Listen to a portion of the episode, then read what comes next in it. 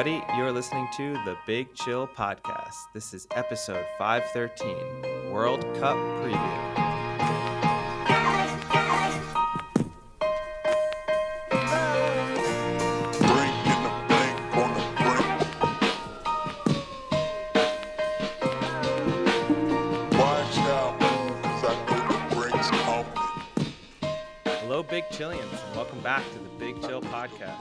Frank, joined as always with Eddie, and joined for the first time by a new person, Ollie.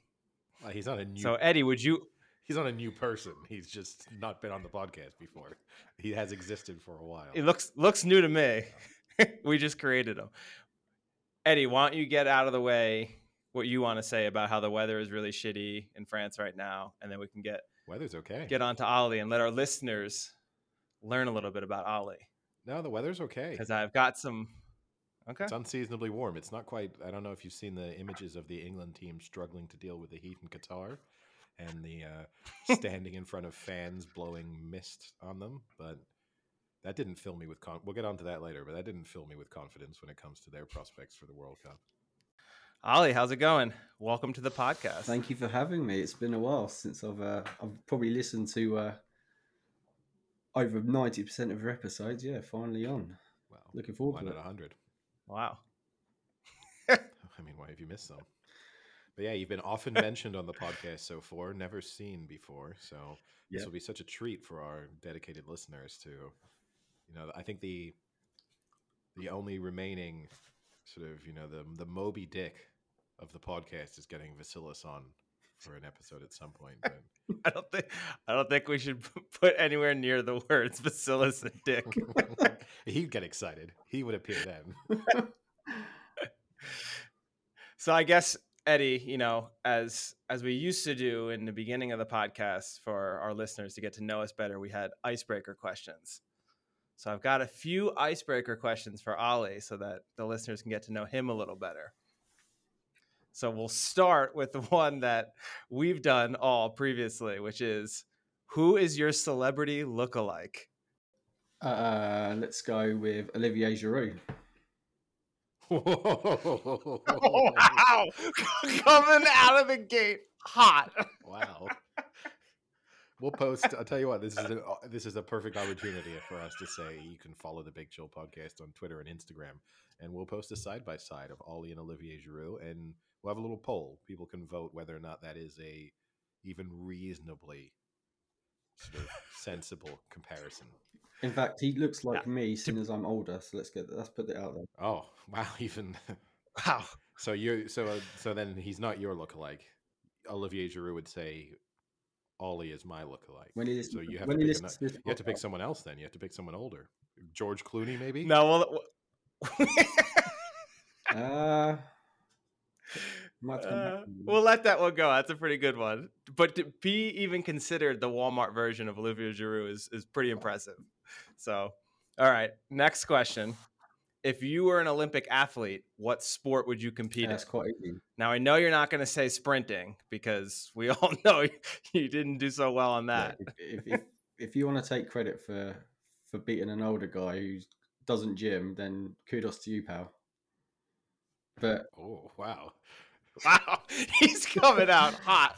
So, okay. Going And back what to is the the actual Olympic sport you would choose? triple jump, obviously, Triple jump. it's it's the event I competed in when I was younger. okay, Okay. okay. Jonathan Edwards over here. Exactly. Got- I got the grey hair to match it. Yeah. And the weird religious beliefs? All right, or no? next And the weird what? Religious beliefs. next one. Oh. oh, yeah. Frank wants to move. I No, think, Jonathan, that is not. That I think is- Jonathan Edwards is like Christian scientist. All right, I think. I wasn't aware of that. Maybe. He's something strange. All right, what's your go-to karaoke song? Uh, can I say I avoid karaoke? Is that an answer? Well, doesn't look great on you. Very true. uh, I've seen you do karaoke. ooh, yes. I think I have too, really? actually. Yeah. I definitely have. I must have been very intoxicated. Let's let's let's, let's go for a little Backstreet Boys number. I want it that way, if that's the correct song title. Uh, yeah, pretty much. Yeah. We'll, we'll go with that one. Okay. Love a bit of Backstreet Boys. Last one. What blog or website are you embarrassed to admit you love? Wow. I don't know if I look at many. I think mine would have to be Yahoo. I'm one of four remaining loyalists to yahoo.com. and the others own Yahoo. Uh, no, they gave up a long time ago. Are you a BuzzFeeder? no, I don't. I don't really read. He many doesn't like to be called online. BuzzFeeders. Probably not. Are you a BuzzFeedist? So no, no answer there. You don't really like Olivier Giroud's secret blog or something. No, no. Well, I guess at least you bringing up Olivier Giroud means that we can, you know, go from transition from one extremely attractive male footballer to another and speak about the trials and tribulations of Cristiano Ronaldo before we get on to the World Cup, which he will be taking part in. But seemingly his time at Manchester United has well and truly come to an end after he decided to have an interview with Piers Morgan, during which he was critical of owners, players, managers, Brexit. pretty much everyone. uh, his his image has been removed from the outside of Old Trafford. It seems that Manchester United are looking into the legal options that they have available to them. So it's likely that his contract is going to be terminated in one way or another, and he might be even even be sued. So a very abrupt ending to you know a kind of sad ending for someone who was such a fan favorite. It's uh, kind of tarnishes his reputation slightly. Yeah, this did not work out very well. like this, this has collapsed quickly. Uh, It's, you're right. I think it is kind of a shame, right? I think most fans were excited to see him come back, and I think even he was excited to come back, and and it's just not worked out well at all. Yeah, I mean, he's going to end up in this weird way. Uh, He, he might get to the end of his career and kind of not really be like a legend at any particular club. This kind of removes his like, you know, like it's it's going to be very difficult for him to repair the, you know, the the relationship with Manchester United now. So it'll be difficult to see him being accepted back as a club legend at any point in the future. Juventus definitely not. He never really delivered on what he went there to do, which was to win the Champions League. He was immensely successful at Real Madrid, but still never really developed like a close relationship with the fans themselves. So kind of has this weird, as one of the greatest footballers of all time, will be left with these kind of strange relationships with the clubs that he played at. It's kind of homeless. So, Ollie, you're you're a Chelsea supporter. It's been mentioned many times on the podcast in the past, and I know you're disappointed that sometimes we don't pay enough attention to Chelsea. Would you take Cristiano Ronaldo at Stamford Bridge? I would, yes.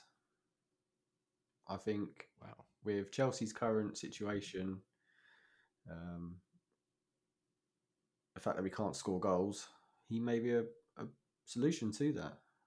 I mean, he was wanted by Boehly originally when he took over, and Tuchel obviously closed the door on that, and now Tuchel's gone. Depending on how how much uh, sway Potter has on the side, because I know they've recruited and gone heavy in backroom staff on technical directors and all the other titles they have. But I mean, looking at the odds as as you guys do for uh, for the podcast, I mean, surprisingly, he's still two to one to stay at United, and he's three to one to join Chelsea or Sporting Lisbon. Even though they shouldn't be called Sporting Lisbon, is that Yeah. right? Oh, there you go. Yeah. Something you've learned from the podcast. Yeah. Yeah, it's an interesting one. It's difficult to work out. We've sp- spoken about it before. It's difficult to work out like a viable landing place for him. I think Chelsea is though. We've we've mentioned Graham Potter's glow up right on previous episodes. I'm sure he'd love to have Cristiano Ronaldo in the dressing room. Maybe not for footballing reasons, but just to give him, you know, help him manicure his Even eyebrows. better glow up. Yeah, just you know, like dress sense. It's a perfect fit. He, lo- he loves to roll on. What's the roll neck now, doesn't he, old Potter? He does, yeah. It's an incredible transformation from what he was at Brighton. Unrecognizable. Yeah, no, I, I, I, I, would like to see him there. Obviously, you're probably going to see what half a season and a half out of him, but He says he wants to go to the next World Cup. Mm. So that's two and a half years away, right? I don't So, see yeah. longevity for him at Chelsea for that amount of time. So maybe maybe not the move, but obviously Lisbon will be the ideal because you can get away with it in the Portuguese league.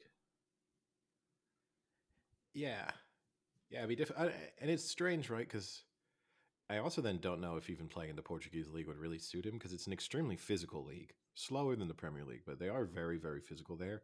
It's one of those leagues that I think people from the outside just think of. They kind of think of Portuguese players, often the ones that are successful abroad, as being sort of tricky, skillful players, and so I think that's what the image people have of what Portuguese football is like. But it's actually a pretty sort of dirty physical experience. You've not seen Ronaldo with his top off? The guy's hench. Yeah, isn't he? Isn't he? Isn't he a physical specimen? I yeah, mean, but it doesn't he mean he necessarily great wants there. To, doesn't necessarily mean he wants to be like being knocked over on a on a weekly basis by Portuguese defenders he's never heard of. You know, like that's What's he got to look like, Rob Gronkowski, to play in the Portuguese league? maybe maybe when he's nearly forty. Yeah, Well, I guess you know the the main focus of this episode is our World Cup preview. So for everyone tuning in, I think this is a great opportunity. You know, whether you have a lot of knowledge on previous World Cup or you're just looking to get into it and you want some some neat facts, some good maybe some good betting tips, some things to watch for. I think this is going to be a good episode for everybody here. Um, so I think we probably should start with where it's being hosted, and Oh that's boy. in Eddie, listen, that a whole I got an email from FIFA this morning. We got to stick to football. It's hard though, right? I mean, they've done such a. I think everyone came into this. We won't. We won't go into too much detail about the situation in Qatar and and you know the number of just issues with the fact that they're hosting the World Cup, and we've discussed them on previous episodes. But I think everyone would have gone into this with fairly low expectations as to how smoothly this World Cup would go, and with 48 hours to go until the first match actually kicks off, it is even worse than everyone expected. You've you Yeah. know in a matter of They haven't even inflated the balls yet. no, but you've had Danish reporters being accosted by random Qataris telling them they can't film. You've got the fact that they've now gone back on their original decision to have alcohol sold in the stadiums during matches, so that now the only way you can drink in the stadium is if you're in corporate hospitality. So if you're spending nineteen thousand pounds plus to for the pleasure of drinking uh, probably extremely warm Budweiser, and then you uh, all of the images of the food situation there. I mean, I saw a, picture on Twitter go viral of a Greek salad that someone had bought, and it just looks awful. I mean, just it looks like a disaster. It, it- but the training facilities don't look so bad though. From what I've seen and what the players have said, they seem to be pretty nice. Where a lot of the the, the teams are training and staying and and sleeping and eating and, and pretty much doing everything in their own little bubble in their own facilities. They seem pretty nice. Yeah, I mean, it's the benefit, right? Grass grows really, really well when the fertilizer used is the blood of migrant workers. So, Wow. It turns out if your if your if your lawn is struggling to you know get nice and green, that's the easy fix.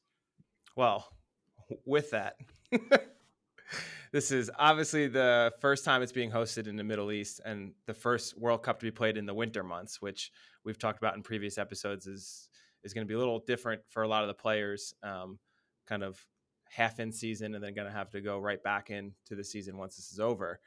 Um, this is the costliest World Cup to date.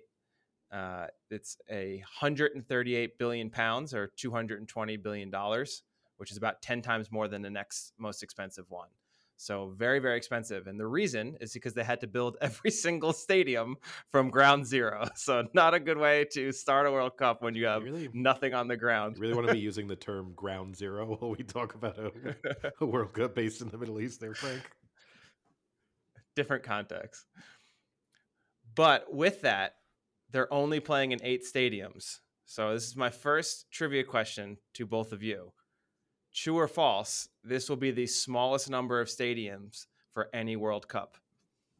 I- I'll weigh in on this one first. I would say that's false because I think the first ever World Cup was only hosted in a single city. I was going false as well, but obviously didn't didn't have the stat to back it up as Eddie did. Says with eight total, this will be the smallest number of stadiums of any previous World Cup. I don't believe that. I don't know about 1930. Maybe there's a modern era aspect to that, but I'd have to independently verify this. I'm pretty sure that the first ever World Cup was only I've held exclusively in uh, Montevideo. So uh, maybe they had eight. I've seen this. there. I, I've seen it in a few. So the biggest of the stadiums where the final we played is Lusail Stadium, and that's an 80,000 person capacity. So my next trivia question is, what is the largest ever attendance for a World Cup match? And this does vary since they don't have a, a full stat because it was in 1950. So it's not perfect, but there's two numbers usually thrown out. so you just want the number? The number of spectators I'll let the guest go first. So kind. I'll, I'll, I'll- I'm going to go with 105,000. 105,000 from Ollie. It's a pretty solid guess. I would have been right around that number. I- I'll go 110,000. 110. You are both very off. Okay. 173,000 is the number of spectators for a 1950 match between Brazil and Uruguay. Some estimates say it was actually closer to 199,000. Well, I mean, well, I don't know how much I can trust you though. I've just done very quick googling. The 1930 World Cup, only three stadiums were used, so we might have to throw. I don't think they count that one. I think it's this is the Cup. modern era. okay, so we, I didn't know we got to throw these qualifiers in. Sorry. All right, next question. This is a good one. So, the football pitches in Qatar need more water than usual because it's in a fucking desert. Each pitch needs about how many bathtubs of water every day? Oh my god, it's going to be an outrageous. I'm glad he didn't say buckets. Um, This is just one day for one pitch. this is where we really need Sam because Sam always had just ridiculously inaccurate guesses. Like Sam's guess would be like seven. So, well, and then we would well, tell, actually, Ollie, Ollie was going to say eight, but now you veered him off that. and then we'd tell Sam that was that's really low, and then he would be like, "Well, then three trillion. You know, he would have like nowhere in between. uh, I'll go. f I I feel like no matter what number I pick, it's going to be really far off. I'll say the equivalent of ten thousand bathtubs. That is Super- insane. Do you know how much water? 10,000? I don't know. I told you I was going to be off. Hmm. By Frank's reaction there, is he is he double bucking? Based on Frank's reaction, I would say I guess low. I'm gonna go. So just for one, Keep in mind, a bathtub holds 100 liters of water. Oh, maybe one of your fancy big bathtubs. Oh. Uh, I'm gonna go two and a half thousand. 100. 100 bathtubs of water per day. Oh, that's not even interesting. field. That's a terrible statistic. It's not even. Okay.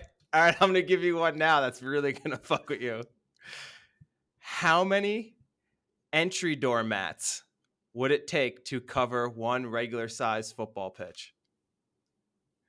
Uh, Like a doormat. How many doormats will it take to cover a full pitch? um, what's the size of an average doormat? Like, what footage are we talking? Like, One. Probably He's like buying some time here. He's asking these questions. I'm just trying three to work by out- two, probably four by two, Four maybe by two. feet. That's feet. Sorry. I'll go like eight thousand. Okay. Five thousand. 11,984 standard entrance mats. Okay. Wow. you really delivered on that one. this is the World Cup content everyone's been craving for. And with that, welcome to the World Cup. so, how do we want? Do you want to go group by group Well, and I mean, discuss maybe, a little bit? Maybe just because of the England stuff, we never really fulfilled our promise, right, to have this kind of England squad reaction. I guess with Ollie here, not do a full analysis of the England squad, but maybe just a sort of quick reaction to some of the fringe players, the decisions that were taken in terms of who was who was included. From my perspective, everything with the injuries and stuff, it kind of was the squad you thought would be there. The only issue I have slightly is with Callum Wilson being included. I think he's sort of there on merit. Obviously, Toney was in contention, but given his uh, gambling escapades, which the England team may well have been aware of, there was probably no way they could have taken him because that would be a real headache right now. But my only issue with Callum Wilson, I would have preferred to have seen someone, given the fact that there is a very strong chance that Callum Wilson barely gets on the pitch. Like if this World Cup goes well for England, probably the only time he plays is maybe in the third group game. Aside from that, we probably won't see much of him. And I feel like it's a wasted opportunity to not take someone. He's 30 years old, so this is probably his only World Cup. I would have taken someone younger so they can at least get the experience of what going to a World Cup is like. So that even if they don't get on the pitch, they still sort of, for the next World Cup, have some sense of what the environment was. And it just feels like the inclusion of Callum Wilson is a little bit of a waste. He could prove me wrong. Maybe, you know, he's been playing well this season. Maybe he comes off the bench and scores some important goals, or Harry Kane gets injured. And, but basically, any scenario in which Callum Wilson is playing a significant part in this World Cup for the England team, something's gone really wrong. Well, I guess kind of building off of that, what about I think one of the other ones that people come maybe had issue with was Gallagher. What about that? Well, Ollie probably has more knowledge of that as a Chelsea supporter than most of us. Well, I, I think that just echoes what Eddie said about taking a player that may not feature heavily on the field, but it's good experience to be in and around the, the squad in the environment. And I think Gallagher fits that profile really. Um, I mean, he, he could feature. I mean, yeah. I mean, I could be biased, but I, I think he's a really good player, and he, going forward, he offers a lot. Um, he could work a little bit on his more defensive side, but I don't think that's his sort of natural game. Um, so I think he could feature, but yeah, I, I more see him as a a player to to be in the squad and and learn and sort of yeah take the experience away and in four years time is it four years has it gone back to the It's next, yeah. It's I guess it's three and a half. Yeah, I think it's so, two yeah. and a half earlier. Next time around, and a half to- yeah. I fully expect him to be, if he develops the way he's going, to be sort of heavily involved, and he could he could sort of feature in the midfield alongside Bellingham. They could they could be a good future. So, yeah, no, I, I think it's a, a good good inclusion. So we'll, well, we'll have to see. Yeah, I like him. And it's not a position where England have a lot of strength and depth, really. So it's kind of hard to think of who would have been taken in central midfield instead of him. There's not that actually that many viable options. I think the big ones, the unlucky ones to miss out, I think Tamori is unlucky to miss out. I think Chris Smalling is kind of unlucky to miss out, given how both of them have been really impressive in Serie A. And if anything, you know, when we're trying to encourage England players to move abroad sometimes and get in, get more experience and maybe learn different styles of play in the way that could benefit them in international football, this is a great argument for why you shouldn't do it. Because this is basically saying if you move abroad, even if you're successful, people kind of forget that you exist. And both of these players have probably suffered from the fact that a lot of people aren't seeing them week in, week out. And so you know, just are unaware of the success that they're having in Italian football. Well, were, were they seeing uh, much of Harry Maguire? I, st- I still don't understand that inclu- inclusion. I can kind of get the Maguire inclusion just because he's been so good for England, that Germany match aside. So I- I don't know how, as an international manager, it must be difficult to balance performance for you and your team versus performance outside of that that you have no control over. And I can get from Southgate's perspective that he trusts Maguire and he feels like he has experience in big tournaments and that he can deliver for England in a way that he's not been for Manchester United. I kind of get him being in the squad. I don't think he should necessarily be starting, but I I mean, how much of that, Eddie? Because we talked about, I think maybe last podcast or the one before, about how there's not much of a warm up going into this World Cup. I mean, pretty much they have not even a, almost a, a week, not even really, you know, being there and, and getting into it. So how much of that do you think Southgate kind of has to weigh having people who have experience with a majority of the players and kind of knowing that they gel a little bit versus taking someone who might be performing better right now but doesn't have that years worth of experience of playing with the same players. Yeah, that's a good point. The, the fact that, you know, in other situations, you would have had a couple of warm up matches to try and integrate someone into a system they might not be familiar with. And especially for central defenders and the relationship they have with each other and the relationship they have with a keeper is so important in terms of kind of having that understanding and, and knowing how to react to, you know, decisions that the other ones make. So, yeah, that's another point in favor of Harry Maguire. I'll just feel really, really sorry for Harry Maguire if he makes a catastrophic mistake. Like this is and and that's the worrying thing, right? Because you don't want a player out there who's scared. And you don't want a situation late in the game where Harry Maguire is more worried about making a mistake than he is about just, you know, kind of playing his game and, and doing well. So so yeah, I mean if he if he has like a David Beckham 98 moment, then I mean the effigies will be back, and Harry Maguire effigies will be burned all over England. I think.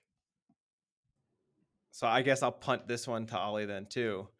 How big of a loss is Reece James and Ben Chilwell from being out of this squad? Huge, massive. I mean, Reece James is come on leaps and bounds. He's probably one of the best, well, right backs, right wing backs, however you want to look at it, in the world, let alone just for England. He offers so much going forward. Uh, he can cross the ball. Obviously, maybe not on Trent's uh, ability, but he, he, can deliver. He can score goals, and defensively, he, he he's got it. So, not having him is huge, and obviously Chelsea are feeling that in the league as well because we have no backup currently. Azpilicueta should have left in the summer, but yeah, that's another issue. So, Chilwell he's been very injury prone recently, so it's difficult to say.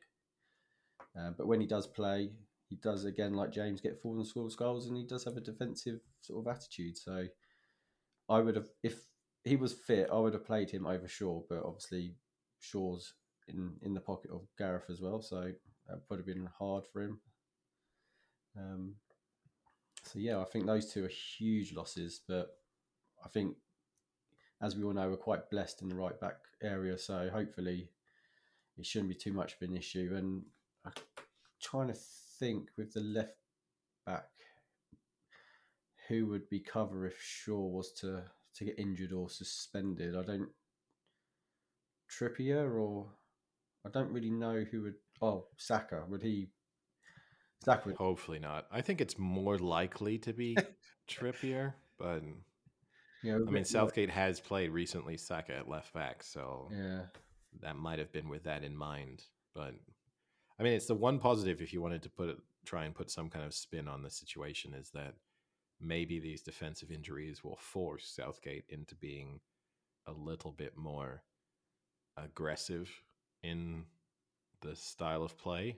I doubt it, if at least with his first eleven, but it'll be difficult for him to make negative substitutions because he kind of just doesn't have those players available anymore. Yeah. And I mean, I think from what I've read and heard from most people kind of analyzing England's squad, the I don't know if this is the word they're using, but this is the word I, I kind of thought of is that they seem kind of stale in the sense that a lot of the players aren't on particularly great form or haven't even played that much for their for their normal squad and then you have the fact that overall their last few matches as in together as England haven't been that exciting. So is that a worry at all? Um, I don't know. I mean, Jude Bellingham's in great form, right? So he's playing extremely well. Uh, Harry Kane is in good form this season. Rashford seems to have refound his form. Saka's having a good season. You know, I think there's a fair number of key players in the squad who you'd say. what say. about in the back? well, Ben White's playing well for sure. Kyle Walker's not really been playing. Um, you know, John Stones hasn't played the full season, but's done all right. I guess Eric Dier's been decent. Um, you know, the big question marks at the back in terms of form, it's uh, Alexander Arnold and Maguire, really.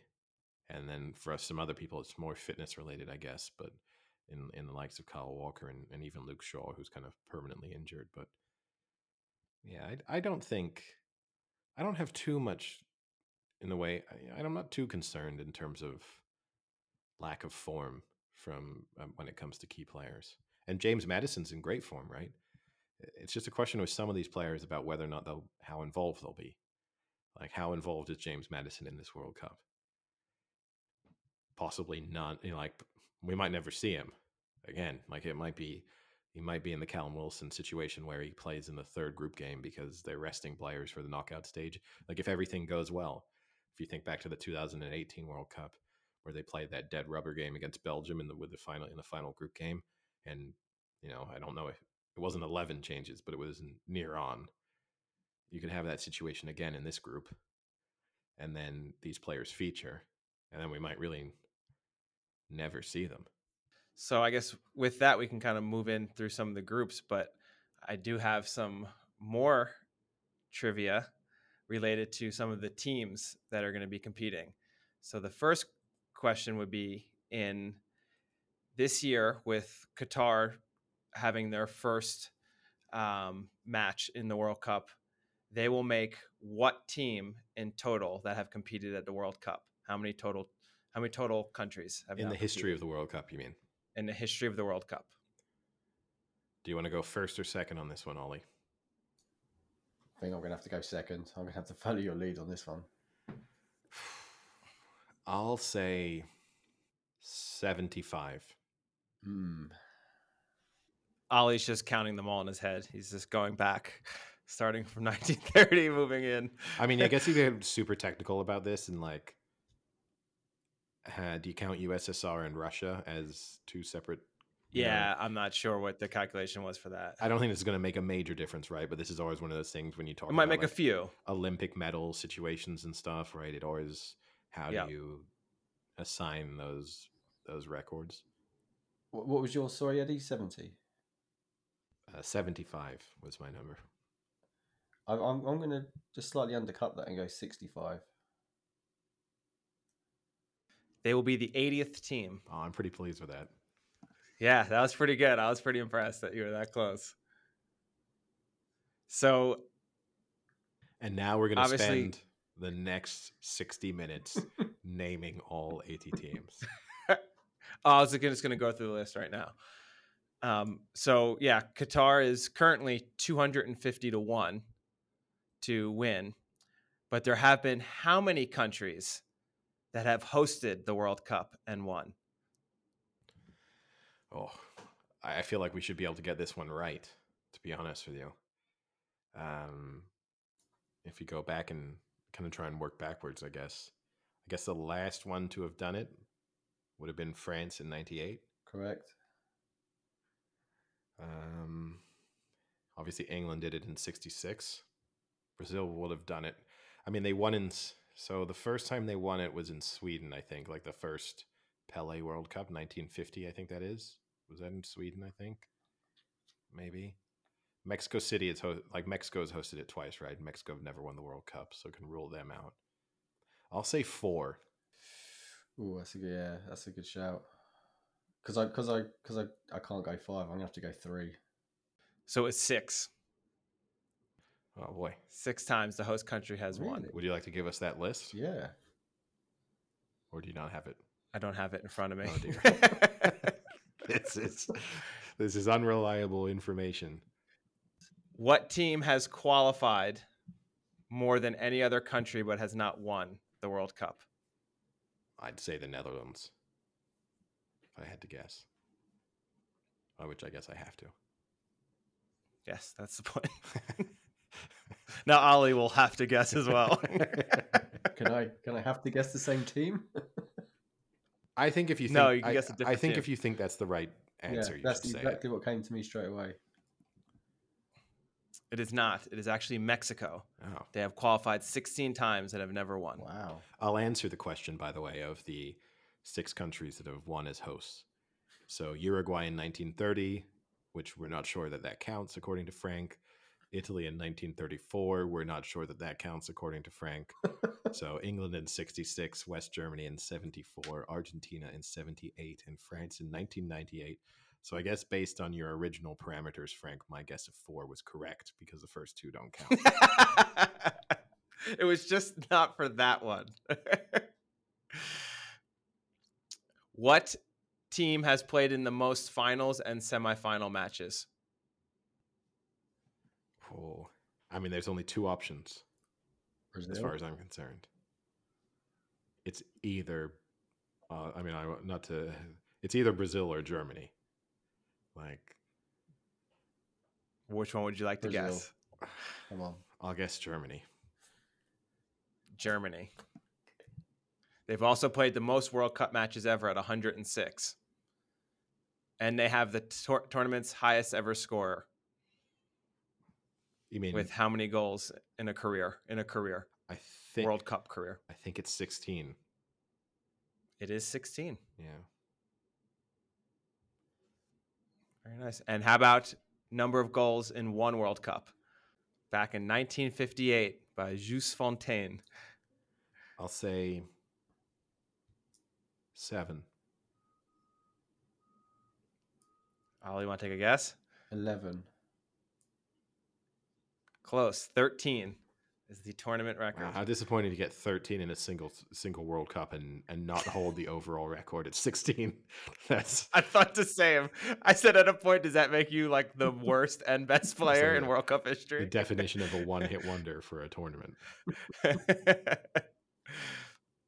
then the last one I thought that I thought was pretty interesting is what's the longest unbeaten goalkeeper amount of time in World Cup history So without conceding, you mean, or without losing a game without conceding a goal? Without conceding a goal. in minutes? Yes. Do you want to go first or second, Ollie? I'll go first on this one. Uh, Ollie just took out his calculator. He's he's doing some math behind the scenes here. I'm, I'm going to go 360 minutes. It's not bad. So you're saying four matches without conceding. That seems like a f- pretty good guess. I will. I think that's right around the. I'm going to go above you because I think going below will be wrong.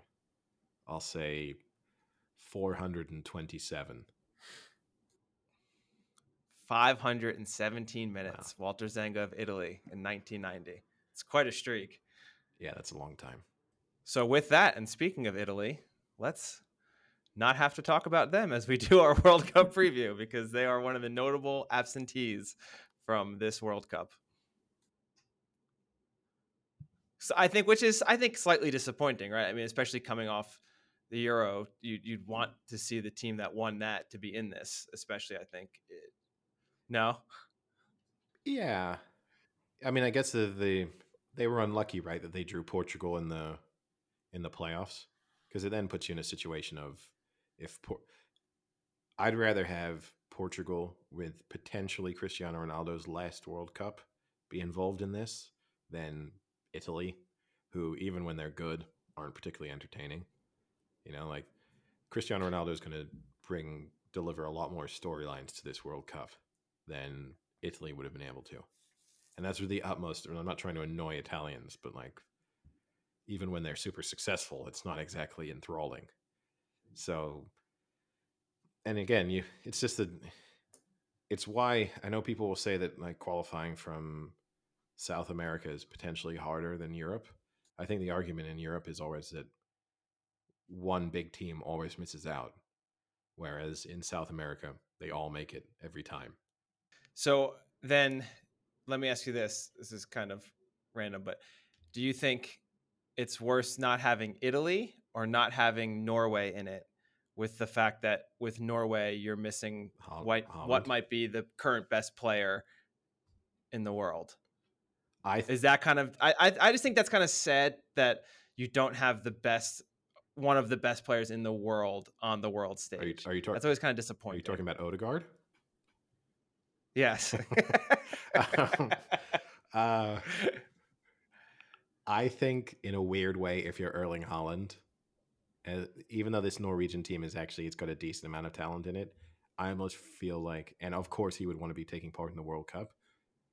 I feel like it's kind of a win for him because the reality is he probably would have come to this World Cup, maybe scored a goal, got knocked out in the group stages.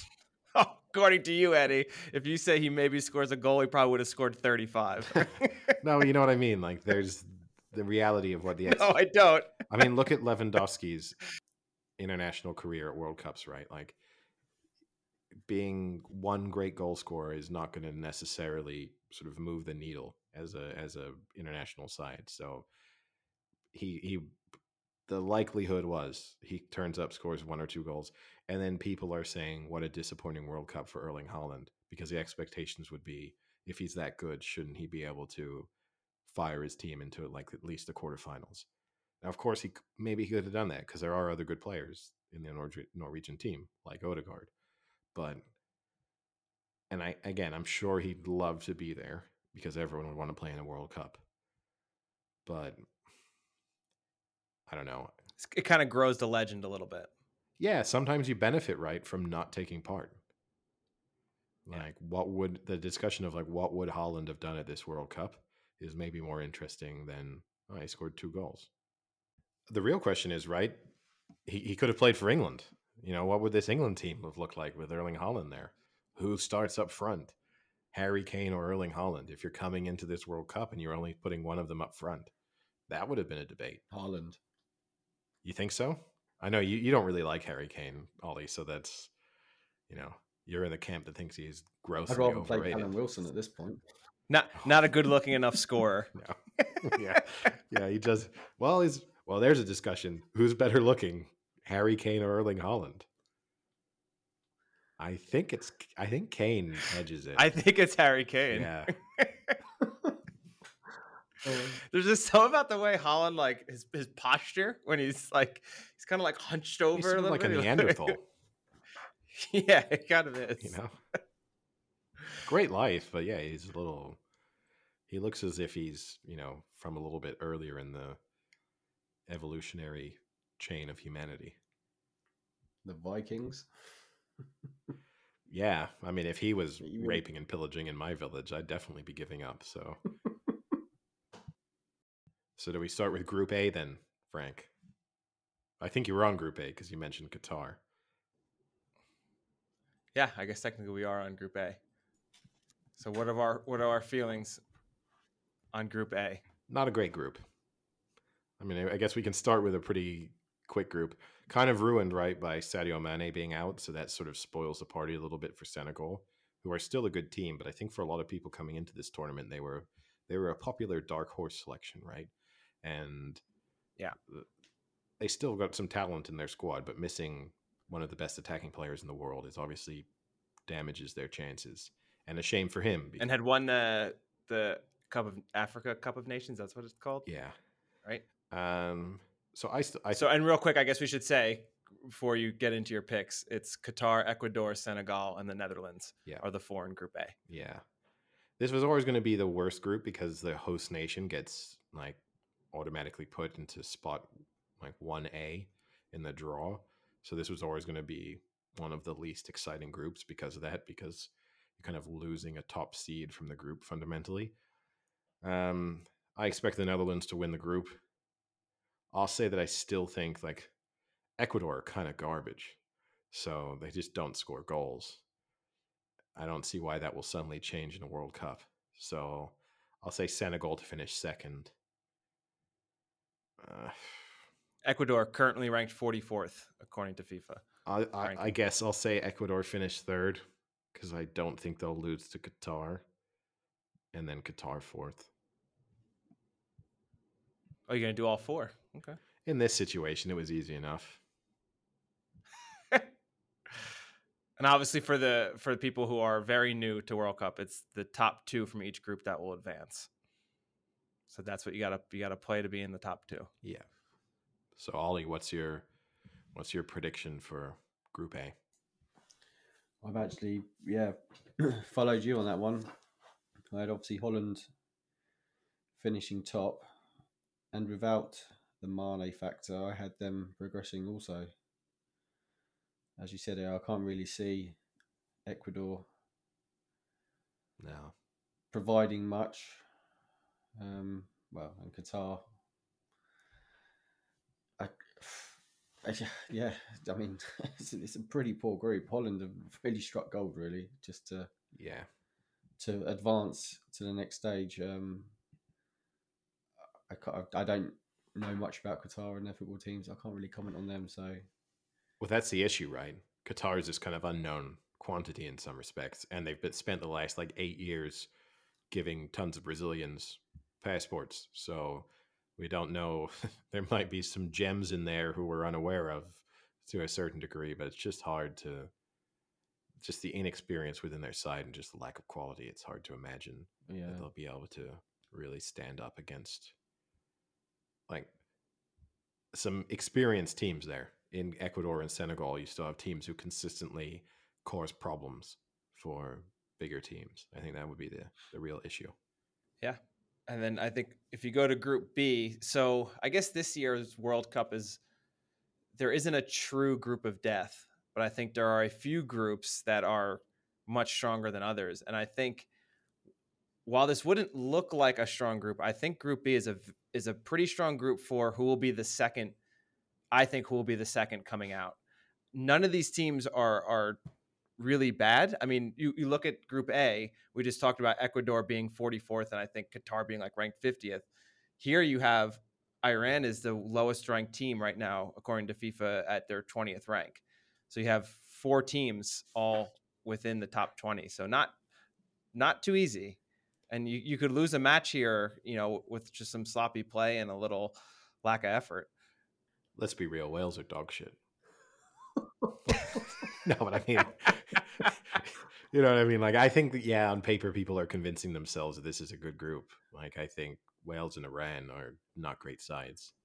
Like, yeah, the USA are, are have potential and they've got some good players in there and they could cause a lot of teams problems if things go well for them. I don't think they're going to, you know, get into the serious latter stages of the competition, but like they could cause England problems in the group stages and then, you know, one or two, two teams an issue in the knockout stages if they get there.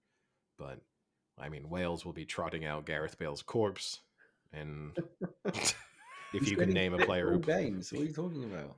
and, you know, like, go. can you name a player who plays for Iran?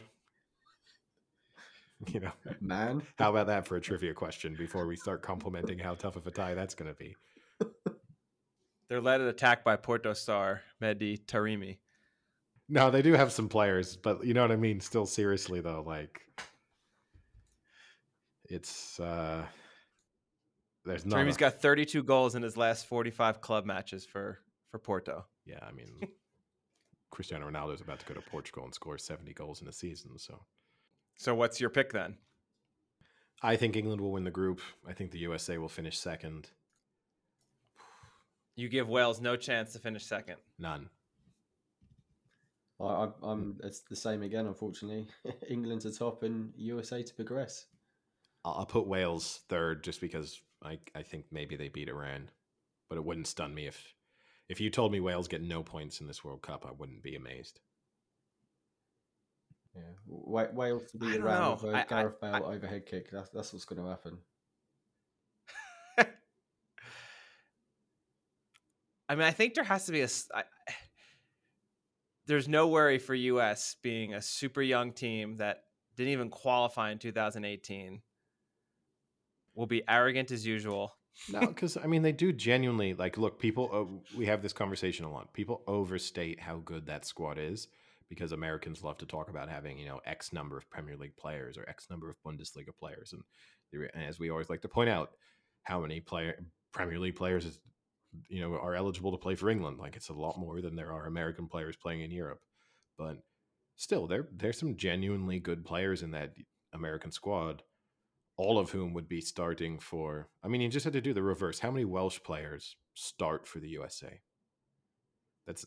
I always think that's just like people love to do this. You know, how many players would make the f- first eleven? It's kind of stupid because obviously systems are different, and sometimes players play better as a team than you know their individual abilities might suggest. But I don't know if a Welsh player makes the U.S. squad, first eleven. So why would you not expect to beat them? I mean, my concern is just watching them over this past year. Uh, all their international matches have been super underwhelming. I guess. I mean, they didn't even finish top. They didn't finish top of the group. All right. Well, let's let's. They got demolished by Canada. Then let's look through Wales's recent form. Right, lost one 0 to Poland, lost two one to Belgium, lost three two to the Netherlands, drew with Belgium, lost to the Netherlands, beat Ukraine in a playoff, lost to Poland, beat Austria. You know, like you're, it's a hand. This year they've won two matches. They happen to be the two matches they really needed to win, but it's not exactly spectacular form coming into this tournament. So, and look, you should be just taking pride. I'm going to have to have a shower after the compliments I just gave to the United States. So, you know, there's take it when you can get it, Frank, and don't try to convince me to change my mind. All right. So with that, we'll go to Group C. And here you have Argentina, Saudi Arabia, Mexico, and Poland. Do you think this then is is a deep group? no. Come on. You're Gonna ask me if a group with Saudi Arabia is a deep group? This is an Argentina will clearly win this group, and then it's a question of who, you know, what happens in Mexico versus Poland. Mexico for me. I'll go Poland. Well, this is our first time disagreeing. I think Lewandowski and I guess his final World Cup just gets manages to get Poland into the knockout stages. I mean, I could, I could yeah, be wrong, and but uh, Argentina are on a what 36 match unbeaten streak, I believe. So Argentina are coming in in very hot form, and this will be Messi's last World Cup. Messi didn't train today though, so probably meaningless, but possibility maybe that he's carrying some kind of a knock. He's obviously missed some matches for PSG so far this season, so I guess that's a slight cause for concern. But even without Messi, Argentina have should have no difficulties in this group. Not having Messi could have implications for them later on, but they shouldn't need Messi until the quarterfinals.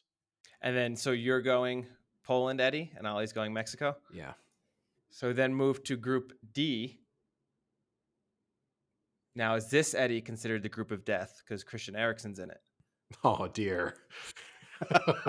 oh no. Oh wow. he's been lining that That's one a- up all day.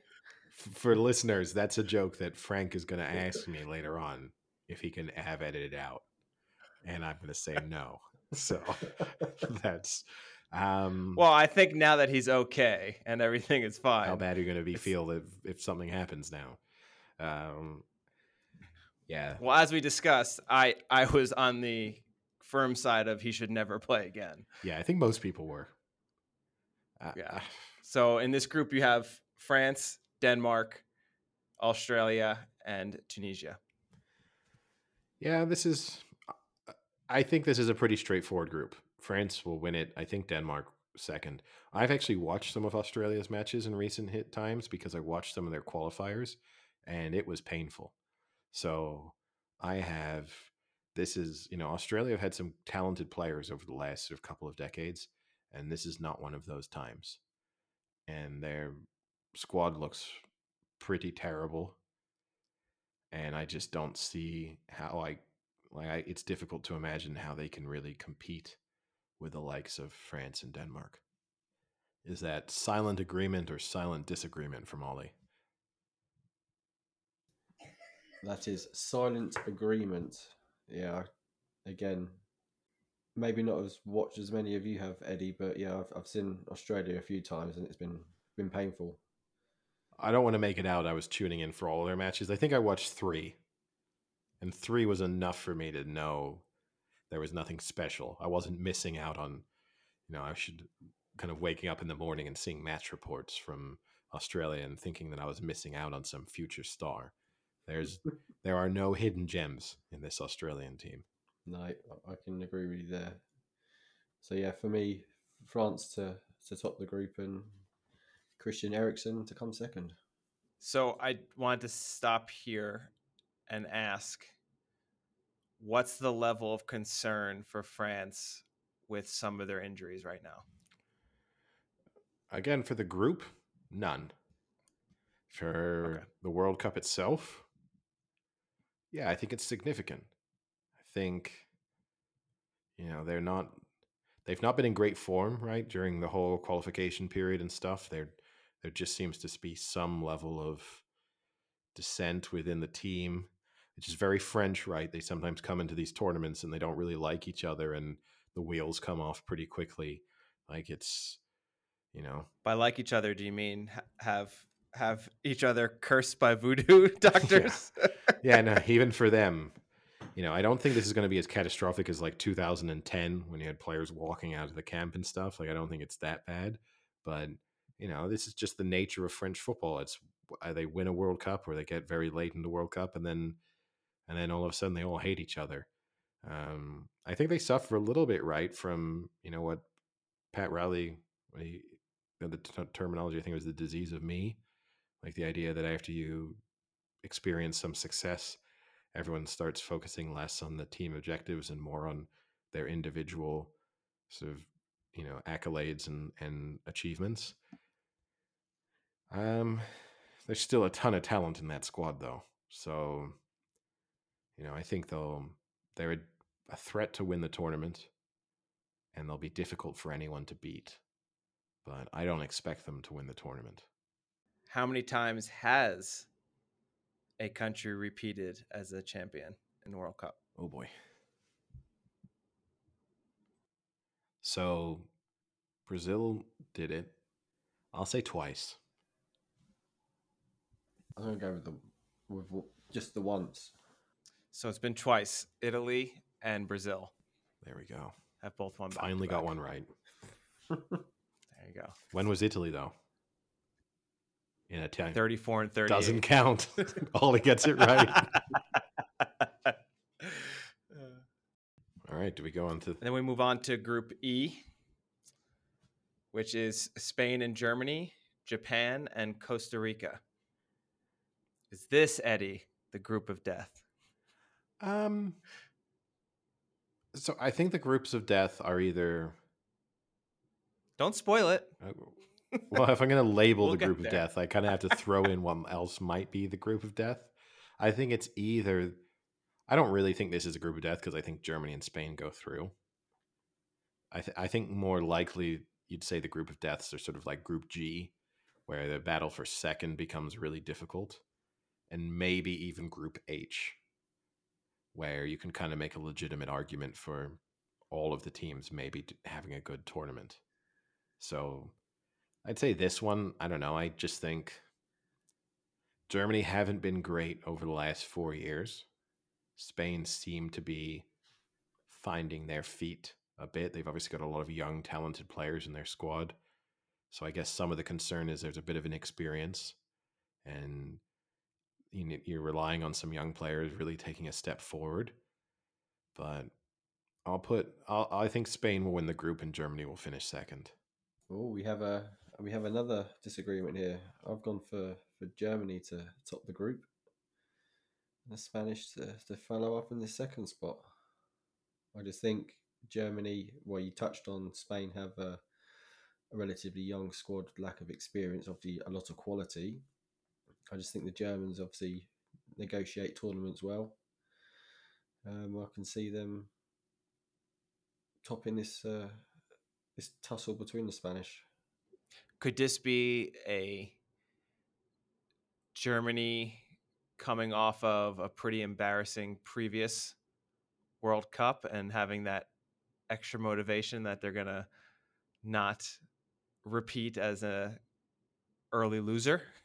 Well, obviously, I mean, they had two back to you know back to back, a couple of disappointing tournaments. Obviously, going out in the group stages of the last World Cup, which was the first time that had ever happened to them in their history, and then you know they were knocked out in the first knockout stages in the Euros by England.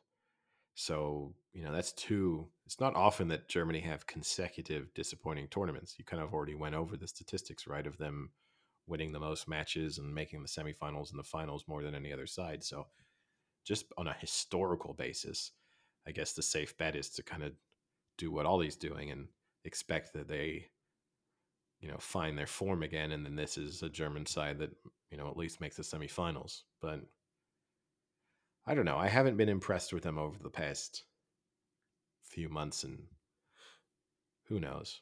Eh, if history would tell you they know how to turn things on in major tournaments, I guess. And let's not forget the uh, young Dortmund wonder kid in Moukoko, or if that's close Yeah. to pronunciation. Yeah. He could uh, he could be a player to potentially uh, light up the World Cup. Yeah, he's a good candidate for he he does get a little bit overlooked, right? Just because Dortmund don't get that much attention. Obviously, football manager players been very aware of him for a few seasons, but in in the Bundesliga he gets a bit of attention, but to kind of wider audiences, he's still very much an unknown. So this is a good opportunity for him. I'm sure a lot of people will be googling him if he scores a few goals for Germany. Well, you, you could probably see him be transferred from Dortmund for huge amounts of money to an English club To or. Bayern? Well, yeah. like every other Dortmund player, you know, Dort- Dortmund is Bayern's feeder. greatest minor league. Yeah, they're feeder, feeder club. Feeder. Yeah. so we can go to Group F, where we have Belgium, Canada, Morocco, and Croatia. So Croatia, uh, the classic runners-up of the last World Cup. Uh, too much of our disappointment here on the podcast. what do we think here? Is it is it end of days for Croatia, or can they can they repeat? Uh, their squad's getting really old. You know, they're Really old. I mean, these are I actually think Modric's uh, 75. yeah, these are actually kind of two aging squads, right? This feels like there's golden generations for both Belgium and Croatia, and this might be the last roll of the dice for both of them. I mean, Belgium will have a few players who hang on for a while, but you know there are a number of key players coming towards the end of their careers, at least from an international sort of major tournament perspective. Uh, You know, this Belgium team, if they're fully, if they're all fit, it's a as good of a first eleven as you're going to be able to put out there. The question is injuries and suspensions. Like, there's not a tremendous amount of depth. I still think. I don't think Croatia will go particularly far in this tournament. I think Belgium will top the group. Croatia will come second. Yep, we're in agreement there. Um, yeah, Croatia come second, and in the next round, yeah, that's them gone. And to be fair, well, I'm probably get, getting ahead of myself here. I think yeah, the, that group is not really earmarked for much in the tournament. I think they've two teams progressed, and that's them. That's them done. Oh, a teaser for all these predictions for the first knockout round. Indeed. Wow. I th- I think Canada are going to get the second spot here. Do you really? I Gun do. to your head. I actually This is do. your prediction. yeah, Okay. I would take What, Canada their- to finish their second. hockey All right. sticks or I think they're the best team in North America Well, that might be out of Canada, out of U.S. and Mexico and Canada. really? I, think know they have a lot of exciting players, but They just play well as a t- I mean, watching because I mean, I watched most of those qualifying matches and and they look the best out of those three every time. They're just uh, they they play well together. They're aggressive. I mean, you watch Mexico and it's awful when you watch. I mean, this play. is a risk on you're taking, right? Because you've basically made no other predictions so far through the group stages. So our only takeaway is going to be Frank thinks Canada are qualifying. You're putting. well. I, I mean, because obviously I've mostly agreed. I know, I know. I'm just saying you haven't said you said. much. So this is like eggs in the Yeah. all of your eggs in the can, in the Canadian basket here. three to one to qualify, Frank. Get on. I love it. All right, and then we go to Group G, which is Brazil, Switzerland, Cameroon, and Serbia. Yeah, I mean, I think this is the best group, right? You can make a case for pretty much all of these teams. Switzerland have been pretty consistent in major tournaments recently. They're not exciting. They don't really score goals, but defensively very solid. Serbia were extremely impressive in qualification. Kind of reverse of Switzerland. Like play a nice brand of attacking football. So, and then Cameroon, you know, they're decent at the moment. It's not the best generation that they've produced, but and they're not coming into it necessarily in the best form, but they still got some good players within that squad. So they'll be difficult for a lot of teams to beat. I think Brazil will win the group. And I think Serbia will qualify for the knockout stages for the first time in their history. You're in agreement again. I went for Serbia. I just think their uh, their attacking players can can cause some cause some teams some problems. I mean, Big Mitrovic up front and Vlahovic obviously for Juve. We've got some uh, good attacking players there, so I, I think yeah they've got more to offer really than the Swiss and the Cameroon team. So yep, we're in agreement.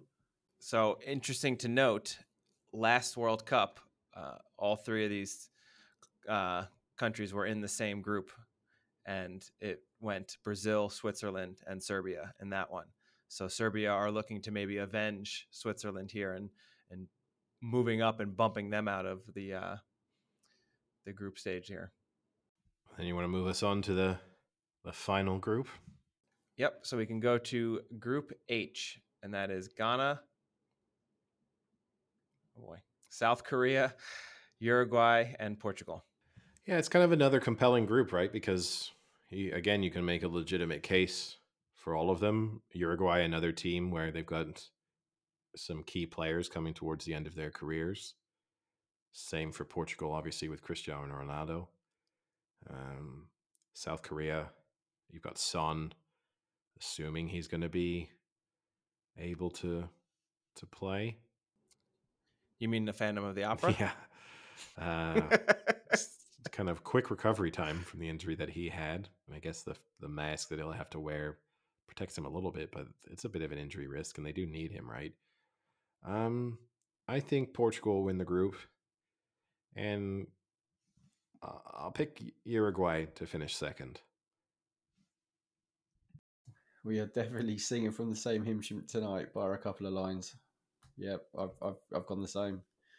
Portugal to top, and I think Uruguay, yeah, due to the the sort of uh, experience, if you like, in tournaments, maybe will have that slight edge. So, well, we'll see. Tough group, as you've already said. Tough group. Now that let me I'm gonna throw a random one out to both of you. Who is the most talented player in this year's World Cup? Oof. That's a tough question, actually. I'll- I'll If I'll, I'll, I'll put it maybe maybe I'll put it this way, it might be a little better. If you had to, if you had the first pick to start a club, who's your pick gonna be? and I'm Out wanting to anyone, win now. anyone that's playing in this World Cup, I like want to win straight away, or I'm building a team. win now. Yeah, like the best right now. Oh, probably Mbappe. I guess was the safest pick. Okay. He- yeah, What about De Bruyne? he's the Yeah, there's one. solid arguments can be made for Kevin De Bruyne. I mean, he's on form, right? I, I talk about being on form. I think he's having a great season so far. Yeah, no, he, he he's he's probably the best midfielder in the world. But I mean, I guess the argument we'd have if I don't have any, if I don't know what else I'm going to have in my team, at least with just the raw pace of Mbappe, you kind of know you're going to cause people problems no matter what. Whereas Kevin De Bruyne, as wonderful as he is, if he was just surrounded by awful players, like how you know those through balls and stuff might be a little bit less dangerous. You know, you know that with Mbappe, you could just knock balls over the top and have him chase them, and every once in a while, he's going to do something pretty special. So I guess that takes us on to the knockout stages, which I guess we can run through maybe our predictions pretty quickly to see. I at least have my, based on those predictions, I know what my knockout round would look like. All the ours would look pretty similar, but we have a couple of disagreements. Correct. Um, I guess we can maybe go through the ones where we both agree. So we, for example, both have the Netherlands playing the USA. Correct. where I have the Netherlands going through. Same again. Uh, we both have Argentina playing Denmark, Correct. and I have Argentina going through. Same again.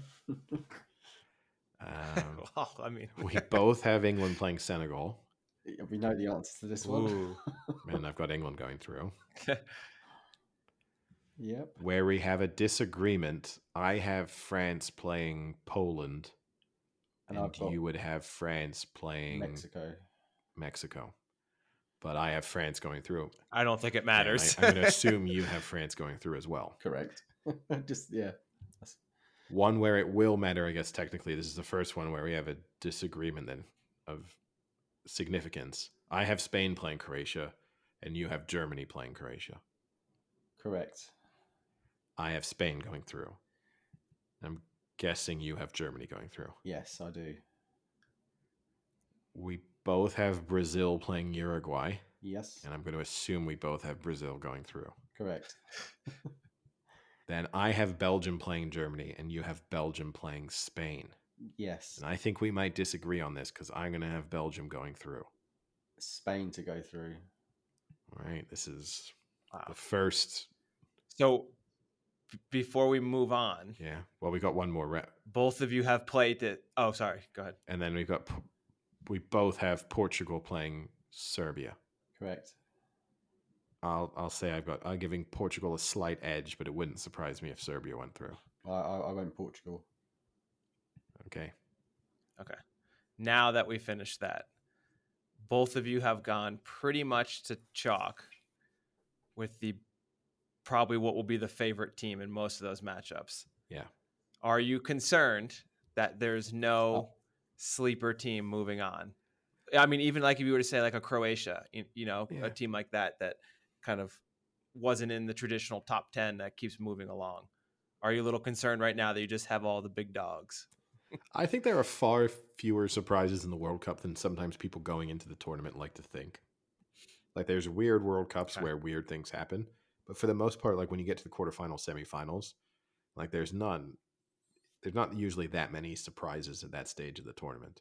So I'm not, you know, there's sometimes when we do these picks where you kind of feel as if you need to put some upsets in there. Like if you're doing March Madness or something, like it's just not going to go. The favorites are not just going to keep winning. And I, I wouldn't stun me if we're basically right. I mean, like, you'd obviously, if I'm making the predictions, I should expect them to be correct. But if you see what I mean, like I don't. Yeah, there'll probably be a surprise team in there. Or someone will have a really bad performance in the knockout stages in the first round or something. But for the most part, I think we're probably pretty accurate. Although this round for each of us kind of looks different. We both have Netherlands playing Argentina. And I have Argentina winning that. Same again. And we both have England playing France. This is where it's heart versus head territory for me. Massively, yes. Because the heart very much says England. The head very much says France. Yep. And I think I I, I, I have to do the Now, do, do you- does the head really say France? I mean, I know they're defending champions, but we discussed they do have a lot of injuries, and I don't think I don't think they're of the quality that they were last World Cup. They're not, but this is England we're talking about, right? So I can count on one hand the number of times I've watched an England team knock out a significant opponent in the you know in the knockout stages of a major tournament. Like it's a pretty short list in the last 3 decades. So that has no impact necessarily on what is going to happen in this match. But it would be difficult to be an England fan coming into this with a lot of confidence. History would just tell you France will win. Like that's, you know, like that's just the way it works, you know.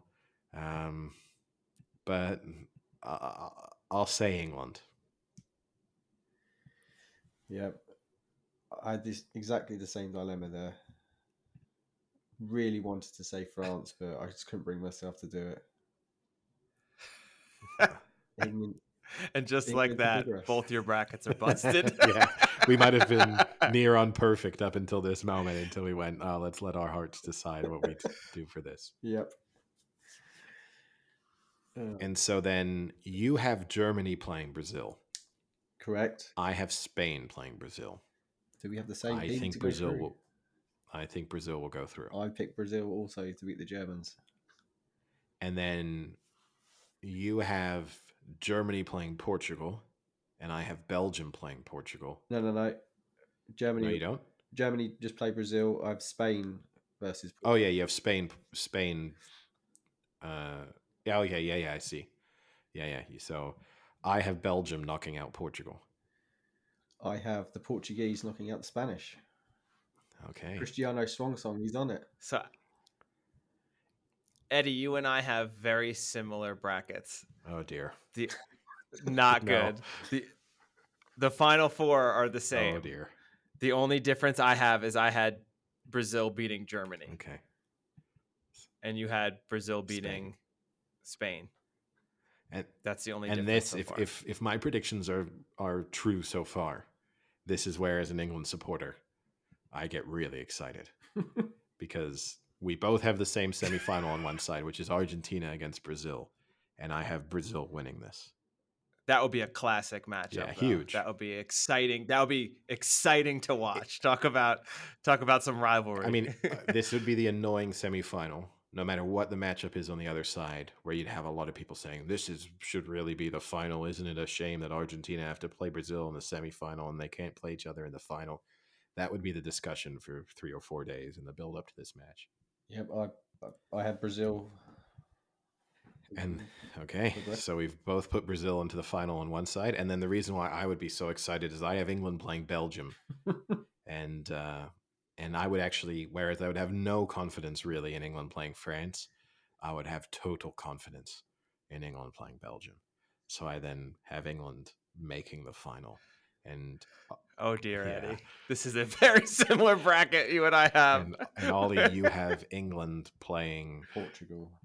Portugal, which I'm guessing I would. pro- I think I'd feel more confident. Really? I I fancy the Portuguese. I'd rather play Portugal, I think, I than fancy Belgium. the Portuguese, and I had an similar to the Wow. previous round. It was a head over heart situation. I mean, so th- let's say you're right, Ollie. That we've got four days of people saying Brazil and Argentina should be the real final. And then we have four days of constant replays of 2004 and 2006 of Portugal knocking England out of major tournaments. You have to prepare yourself for just watching endless penalty shootouts of Brazil, of Portugal knocking England out, of Cristiano Ronaldo getting Wayne Rooney sent off. That's just like all we'll see for nearly a week. Unfortunately, that's how I've, I've got it, and I re- I really I, I fancy Portugal to go all the way, but my my heart is winning this, and I'm going to have to say England to progress. So that means we both have England playing Brazil Correct. in the final. what a fun! Okay, this is where we might differ. And I have Brazil winning it. I have Brazil winning it. Yeah. England to win the World Cup. Come on. Okay, so oh god, we brought this guy on just to be another person who thinks England's gonna win. I mean, in fairness, we all put them in the all well, that. we all put them in the final, so we can't really be too critical of his selections because we just picked them to win one extra match. But uh, I mean, yeah, that's uh, and I guess it's worth saying then in the third place playoff, I have Argentina playing Belgium, and Ollie, you have Portugal. Argentina playing Yeah. Portugal, and I'll say Argentina will win the third place playoff. I said I, I went Portugal. If that was to occur, Right. obviously. So yeah, that's um, I had Belgium winning third place. all right. Well, there. That's our only difference, Eddie. I mean, look, what a World Cup that would be. I it would annoy an all of neutrals. I know how much people hate England being successful. I know people will listen to this and think, what a typical. I would say this is the first time in my lifetime I would have ever picked England to make the final of a World Cup. I want that as a disclaimer because, you know, So I, it's not as if just every World Cup that rolls around, I put England into the final. But I'm also acknowledging I kind of expect them to lose in the quarterfinals. So, kind of a weird balancing act there. Yep, I, I agree. Spot on there. They could quite easily exit at the quarterfinal, and Gareth could be on his merry way. That's the larger discussion, right? Like, what do England need to do in this tournament for Southgate to keep his job? I think minimum expectation has to be the semis, really. I can't see. Yeah. I can't see a, a quarterfinal defeat good enough, really. Well, it's a it's a weird one, right? Because I think most people, if England are playing France in the quarters, France will be the favorites. So, in some respects, he, I think he'll lose his job in if they lose that, even though people would have expected them to lose it.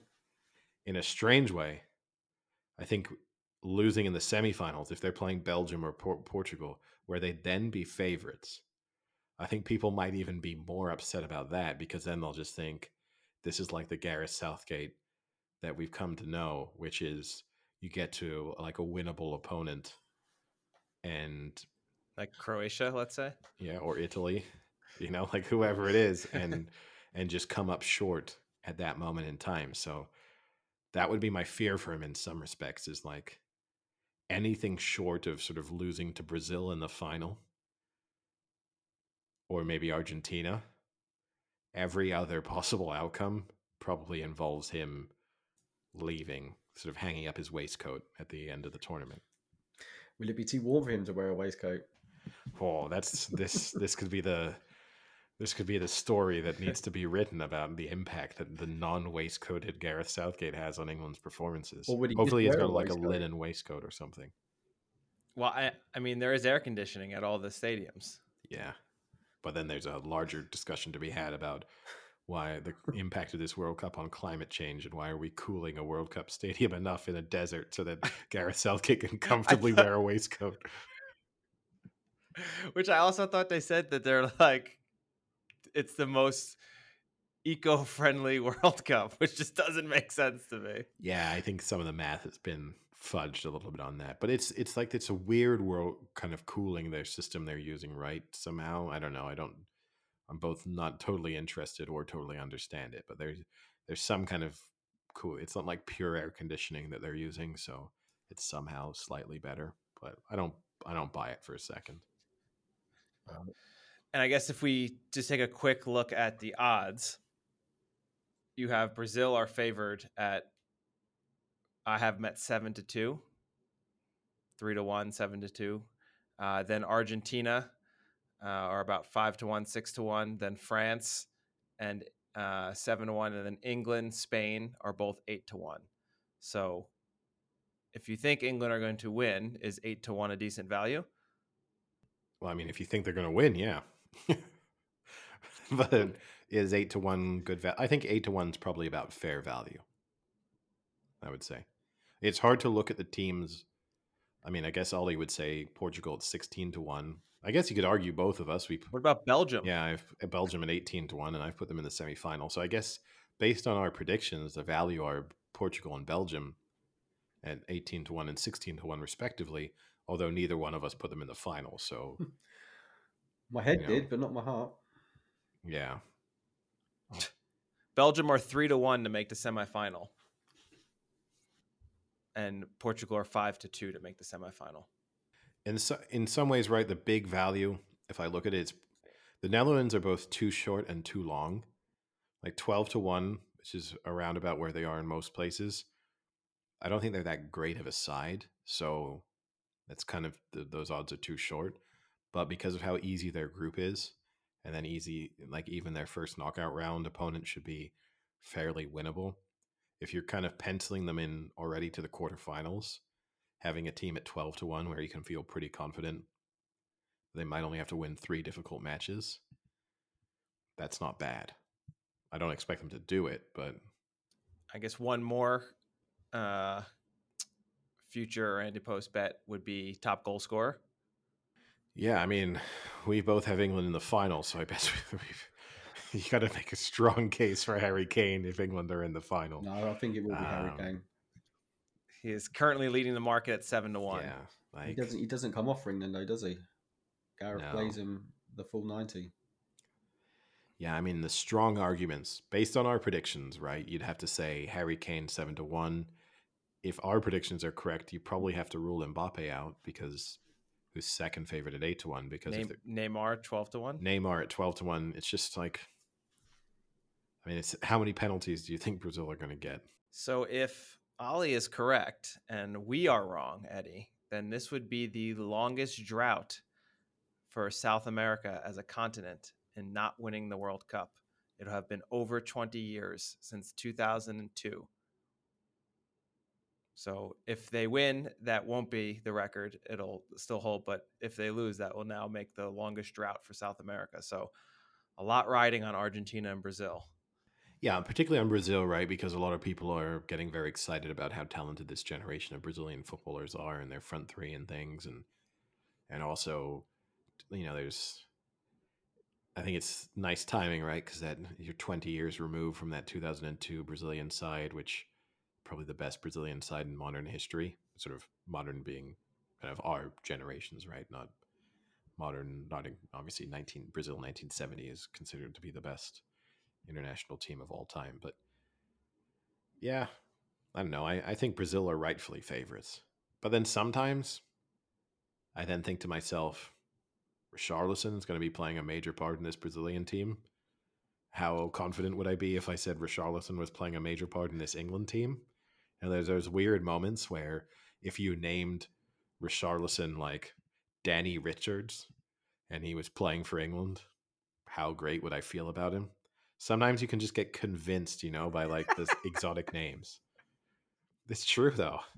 Like sometimes you just have to do that equation in your head where like if you made England every England player gave them some, you know, Brazilian sounding name, like Canino would be, you know, people would be uh, you know, Ollie would be creaming himself if Canino was was like starting up front for Har- Harry Canino? yeah, uh, Harrelson Canino was starting up front for Chelsea. No, no, just Canino. That's Yeah, it. I mean, just he just goes by be Canino. the greatest player of all time. And and that's a little simplistic, but I do genuinely think there are arguments with that sometimes. England players, English players can be vastly overrated, but I think normally what happens with England English players is they're overrated for a period of their career. They're probably never properly rated, and then they're sort of underrated. Like what? What if they have what if they have a really unique name like Samuel Jones? Oh yeah, that's so exotic. If you told me Samuel Jones is playing in this World Cup, I'd be like, is he starting up front for Brazil or Portugal? You don't hear it very often. No, it's such a such a unique name. Uncommon first name, uncommon second name.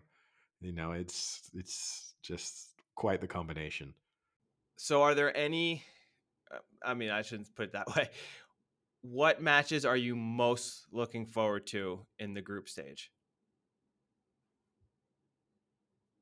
Germany, Spain, probably. I think that's probably like. I think England US has to go on there.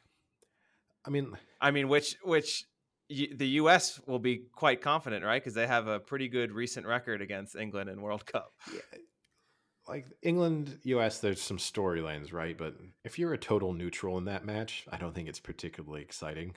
You know, like I think Germany, like Germany, Spain, it's just like a fixture rife with history. You're talking about two of the you know giants of world football. That's the one that on paper seems the most compelling. Argentina, Mexico. Would that be a a tussle? Ah, you just you just love Mexico. many I many know of you've, had, holiday s- there. you've had you've had too much old El Paso recently or something. I don't know what's going on there. I've got my Mexican shirt ready. One weekend in Cancun, and it's changed his life. Spring break had a lasting effect on uh, on Ollie. Spring break 2004 just just changed Ollie's life in Cancun. Um, yeah, I mean, I guess Argentina. I mean, I think Argentina Mexico is kind of on a par with the England USA in a way. So that leads me to, I guess, will be my final question. What was the first year the World Cup had a live television transmission? Um, I think it was 66. Yeah. Although 66 might be the first year there was color. But then, that being said, like all the footage you see is black and white. yeah, no. I think it's 66. Yeah, it was definitely black and white. They remastered it, didn't they, into color?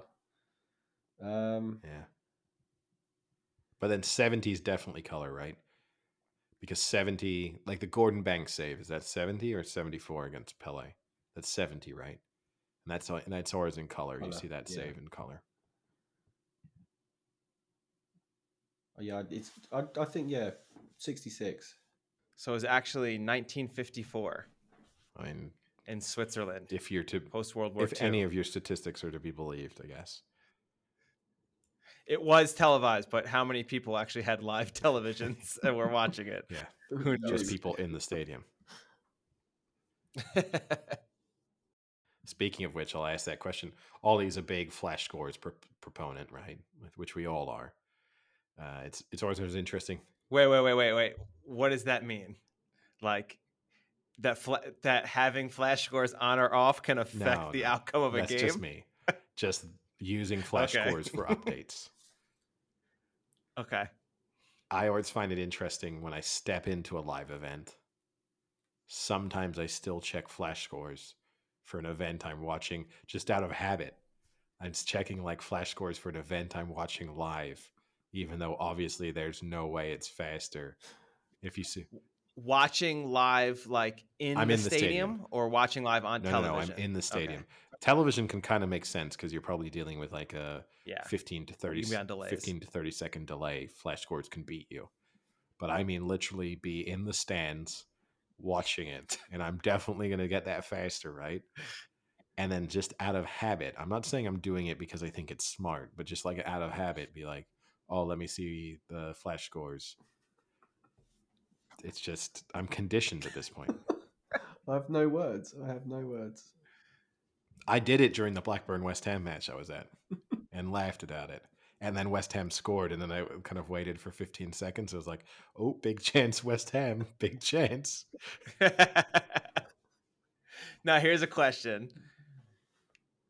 if you were at when you were at the when you were at the match did you turn off flash scores when rovers were down No, I never, I- well, I never had the updates on. Um, i thought you were gonna say i never had That's what you were just gonna say no, I never had the updates on. I wasn't then, because it was a League Cup match, right? I wasn't like nervous during it. I went in expecting West Ham to win, and it was kind of just like a free roll of the dice. Like I, and obviously going to the penalty shootout, I wanted them to win, and you kind of get a little bit nervous, but like I wasn't going to lose sleep over Blackburn getting knocked out there. If that had been a playoff, like semifinal or final, then yes, my superstitions would have definitely come out, but not for not for that match. so any other world cup 2022 preview? Facts? Excitement? Worries? Um, here I'll, I'll throw one out at both of you. Where does it go wrong for england When Harry Maguire steps onto the pitch. I guess the thing that's scary is it's difficult to look at this group and see it going wrong in the group. Like I could see England losing a group game. Like if you told me the USA beat England, I wouldn't be stunned. If you see what I mean, like there's if they play each other 10 times, the USA is definitely winning one or two of those, right? So I'm not it's just I this feels like a group where England could al- afford to lose one match and still you'd expect them to at least win the other two. So I kind of it's kind of hard to see it going wrong in the group stages because of that fact. At the same time like if they draw with Iran or something in the opening match, panic buttons will be pressed, right? Um, So say something did go wrong and they finished second, that would alter the path to the final. That might throw up an interesting twist. See them? yeah, Would you see them quali- uh, qualifying past Holland? yeah, I think so. And then I mean, definitely winning the group is the. I don't want to go down the 2018 path where people were deciding like, was it better to finish first or second in the group? In the end, clearly it was better to finish second, right? That was the easier path path to the final. Yeah. in this time around, clearly the easier path to the final is winning the group because you shouldn't be on the same side as Germany, as uh, Brazil or Argentina. so you wouldn't fancy like England versus Argentina in the quarterfinals then on the other side. No, no, I don't want to be. I would much rather face France than Argentina. I don't want to be part of the messy last World Cup storyline.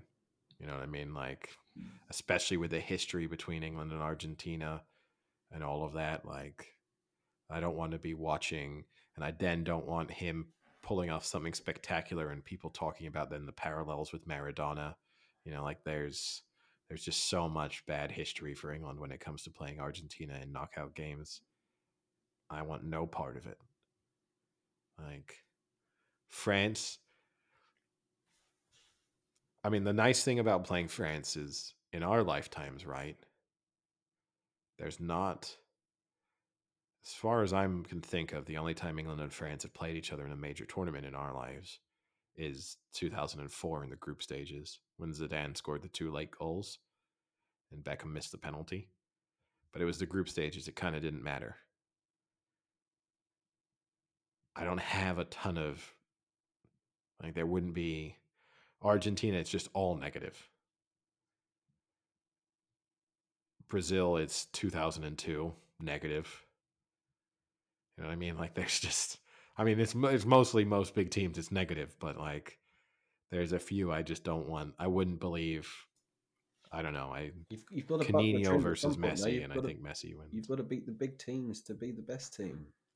You do, and I think that's always the argument for like you don't, you know, like going back to 2018 of trying to avoid the better, like to actively like lose, finish second in a group to try and avoid good teams. I don't, I don't think there's any logic to that. But when it's like win your group, you're gonna have to play. Like we're we've still predicted them to play a number of like big teams, right? We've got them playing France or Belgium or Portugal. You know, like there's good teams there on their path to the final. It's just they're favorites in most of those, whereas they definitely wouldn't be favorites against Argentina. They definitely wouldn't be favorites against Brazil. Just delay that, and who knows? Maybe there's a surprise on the. You know, maybe you get the you get up like France in 2018. You get to the final and go, "Oh shit, we're playing Croatia. That's pretty nice." You know, like that's. But no, it feels weird to think that the World Cup kicks off in just over a day. Does not feel like it but I am looking forward to being in a bar at two o'clock in the afternoon on Monday, watching England play a World Cup match. So yeah, I'm I'm excited to be in a bar at 6 a.m. watching England play a World You Cup going I match. mean, Yeah. my You're going to the English bar pub, Frank. yes, I will be going. Very good.